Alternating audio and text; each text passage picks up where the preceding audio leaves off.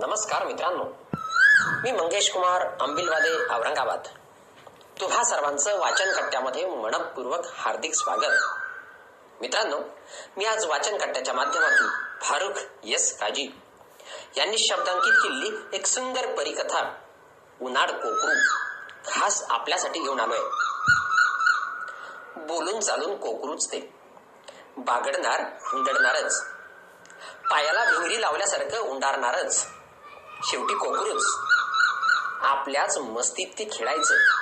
खायचं दूध प्यायचं आणि आईच्या कुशीत झोपून जायचं.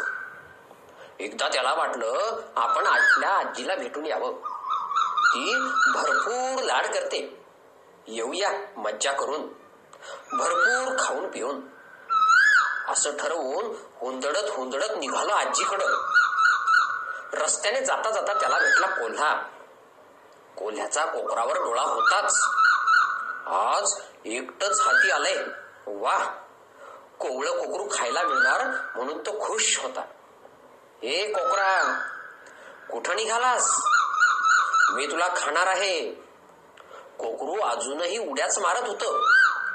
कोल्ह्याकडे पाहून ते बोललं आजीकडे जातो भरपूर खातो जाडजूड होतो मग तू मला खा. कोल्ह्यानं मनात विचार केला हा सौद्या फायद्याचा आहे. थोडे दिवस थांबलो तर अजून जास्त मांस मिळेल खायला. जिभल्या चाटत त्याने कोकराला जाऊ दिलं. कोकरू निघालं पुन्हा एकदा हुंदडत. पुढं गेल्यावर त्याला भेटलं गिधाड. तुला माहिती ना गिधाड? हा तर त्याला वाटेत भेटलं गिधाड. आता आली का पंचायत पण कोकराला कसलीच काळजी नव्हती. कोकरा कोकरा थांब. मी तुला खाणार आहे. कोकरानं पटकन उत्तर दिलं. काय दिलं असेल बरं उत्तर? अरे वा बरोबर.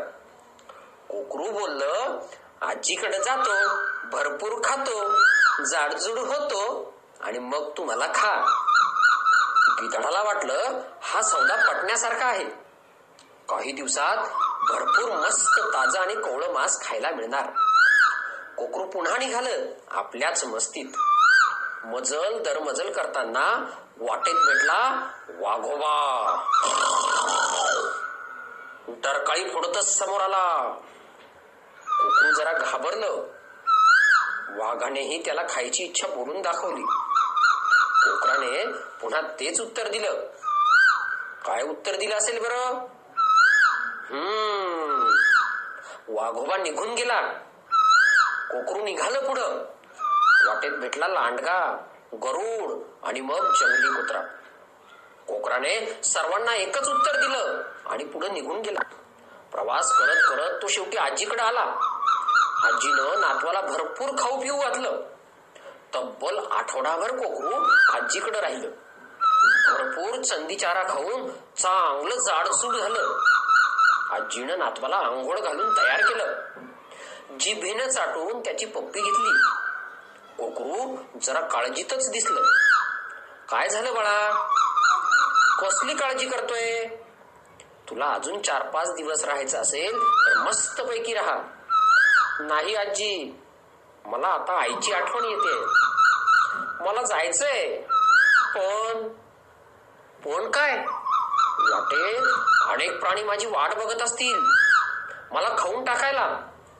आजीला त्याने सारी हकीकत सांगितली. आजीने विचार केला आणि एक योजना बनवली.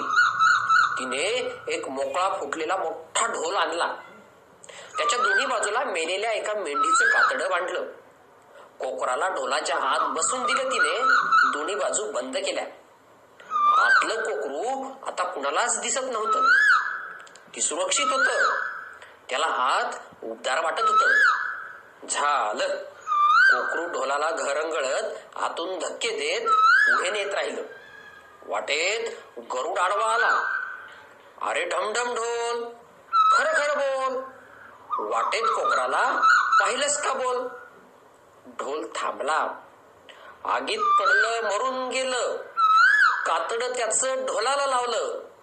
धमधा ढमढू ढमढा ढमढू ढमक ढमक ढू ढमक ढमक ढू गरुडाला पश्चाताप झाला. आपण वेळ असतानाच कोकराला खाऊन टाकायला पाहिजे होत. हातून संधी गेली. आपले ढोलोजीराव मात्र निघाले गडगडत. पुढे आडवा आला वाघोबा. वाघोबानं विचारलं अरे ढमढम ढोल खरं खरं बोल. वाटेत कोकराला पाहिलंस का बोल? ढोलोबा उत्तरले आगीत पडलं मरून गेलं. कातड त्याच ढोलाला लावलं. ढमढा ढमडू ढमढा ढमडू. ढमक ढमक डू ढमक ढमक डू. वाघोबालाही पश्चाताप झाला. आपण आधीच कोकराला खायला पाहिजे होतं असं त्याला वाटलं. तोही बिचारा निघून गेला. आपले ढोलूजीराव मात्र निघाले गडगडत. वाटेत जेवढे प्राणी पक्षी भेटले त्या सर्वांना त्याने उत्तर तेच दिलं जे गरुडाला आणि वाघाला दिलं होतं. सगळे प्राणी पक्षी हळहळत निघून गेले. कोकरू मनोमन खुश झालं. आता कोणीच नाही उरलं असं वाटत असतानाच मोठा आवाज आला. अरे ढमढम ढोल खरं खरं बोल. वाटेत कोकराला पाहिलंच का बोल? कोण होतं बरं ते? कोणाचा आवाज होता तो. हा बरोबर. तो होता कोल्हा जो सगळ्यात आधी भेटला होता. कोकराने उत्तर दिलं आगीत पडलं मरून गेलं. कातड त्याच ढोलाला लावलं. ढमढा ढमडू ढमढा ढमडू ढमक ढमक डू ढमक ढमक डू हे उत्तर ऐकताच कोल्ह्याने कोकराचा आवाज ओळखला. त्याने आपल्या ओठांवरून जीभ फिरवली. रे लबाडा मला फसवतोस काय? इतके दिवस तुझ्यावर डोळा आहे माझा. असा सोडतो काय तुला? गुमान बाहेर ये. नाहीतर मला हा ढोल फोडून तुला बाहेर काढावं लागेल. कोकरू काही बाहेर येईना. ते जाम घाबरलं होतं. कोल्ह्याने ढोलाची एक बाजू फाडली आणि पुढे काय काय बरं झालं असेल? तुम्हाला काही सुचतंय का बघा? धन्यवाद.